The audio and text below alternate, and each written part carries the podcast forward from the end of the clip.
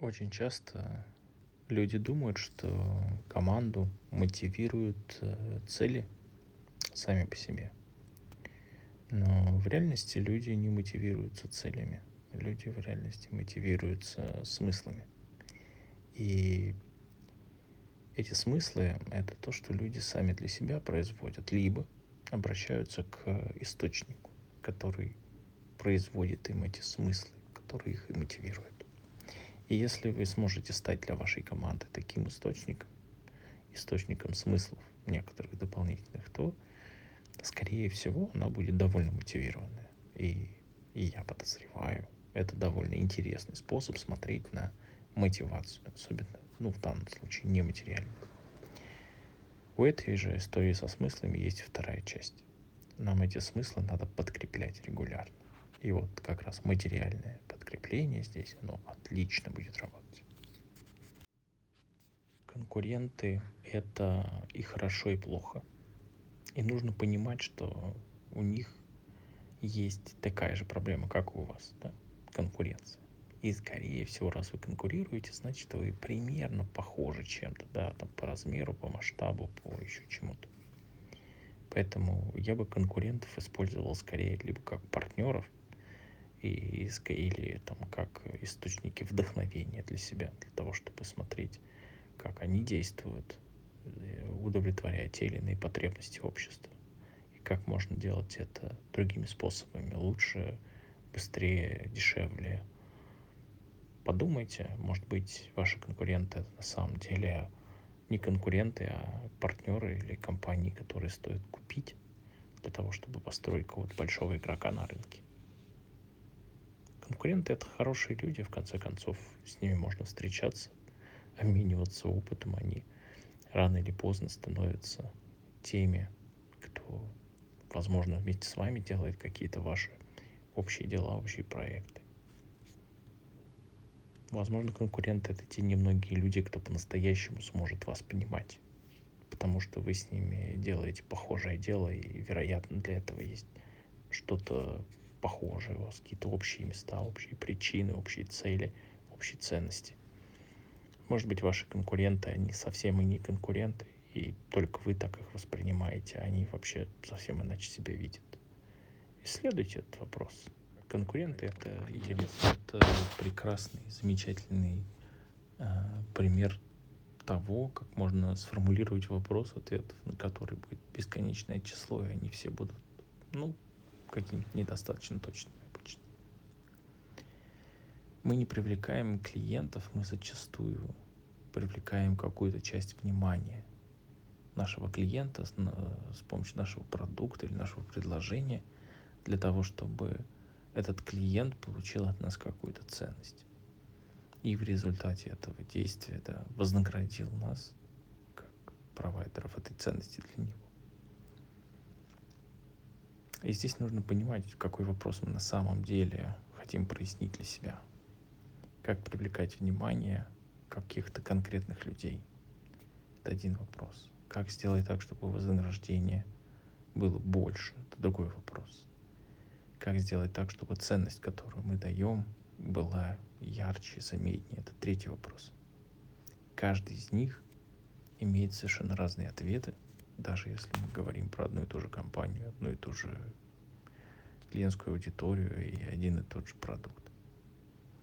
И мне кажется, вот эта декомпозиция, вот это раскладывание процесса привлечения новых клиентов дает возможность в объеме взглянуть на этот процесс и найти по-настоящему элегантное решение. Я бы начал отсюда. Принцип недеяния провоцирует некое, некую созерцательность. Созерцательность требует того, чтобы была дисциплина в уме, дисциплина в размышлении, владение собой. Потому что очень тяжело остановиться и ничего не делать, если вами руководят инстинкты и неврозы.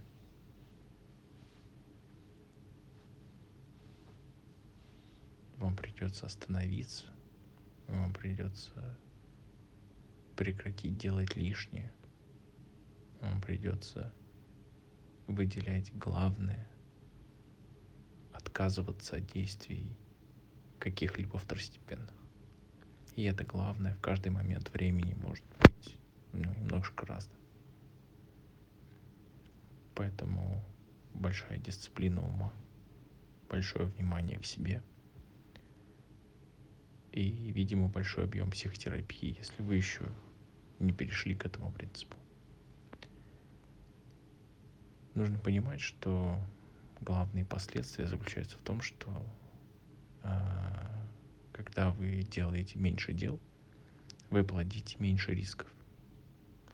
Когда вы делаете больше дел, вы плодите больше рисков. Это очень об, общая такая закономерность. Она э, вряд ли будет доказана, но из, из наблюдений мы видим, что особенно когда компании становятся какого-то размера, то каждое судорожное, суетливое действие высшего руководства приводит к тому, что чаще всего компании терпят убытки. Поэтому будьте очень аккуратны в применении этого принципа. Потому что аккуратность нужна и точность в том, чтобы отделить главное от второстепенного и делать только самое главное. Поиск, Удача. проверка жизненных целей в первую очередь требует того, чтобы вы об этих жизненных целях говорили с теми людьми, которые вы эту жизнь собираетесь проводить. Поэтому я рекомендую для начала об этом иметь место и время и говорить с самыми близкими для вас людьми. Жена, муж, там, дети, родители, бабушки с дедушкой. Это те, там, я не знаю, семья ваша, да, в широком смысле этого слова. Это те люди, с которыми вы собираетесь жизнь проживать. Вот эти жизненные цели, про которые вы говорите, они должны как-то коррелировать, не в смысле соединяться, да, а ну, просто коррелировать с теми жизненными целями, которые планами, которые есть у остальных. Поэтому очень важно здесь к этому вопросу подходить э, в объеме.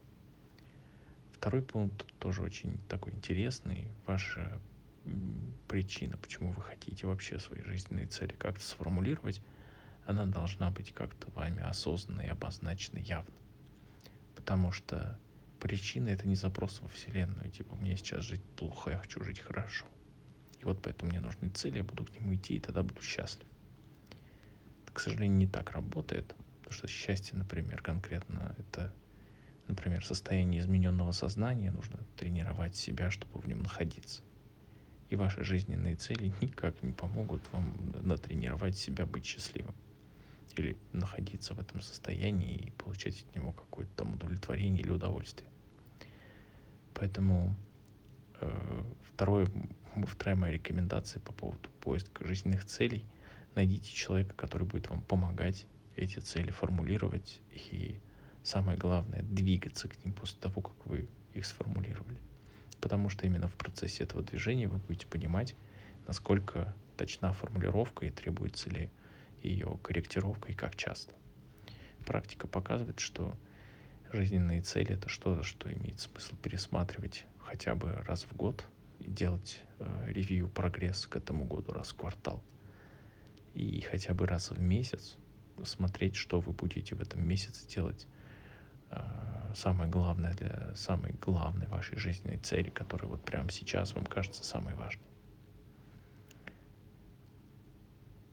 Поэтому третье, что я вам порекомендую, найдите в себе силы жить здесь и сейчас, а не когда-то там в далеком будущем, когда ваши цели и планы исполнятся. Вы же живете в данный момент. Поэтому тренируйте свое сознание, двигаться ежедневно от одного дела к другому. И очень важное здесь э, ну, это процесс самонаблюдения. То есть тот процесс движения к этим вашим большим жизненным целям, он не менее важен, чем и сами цели. Удачи!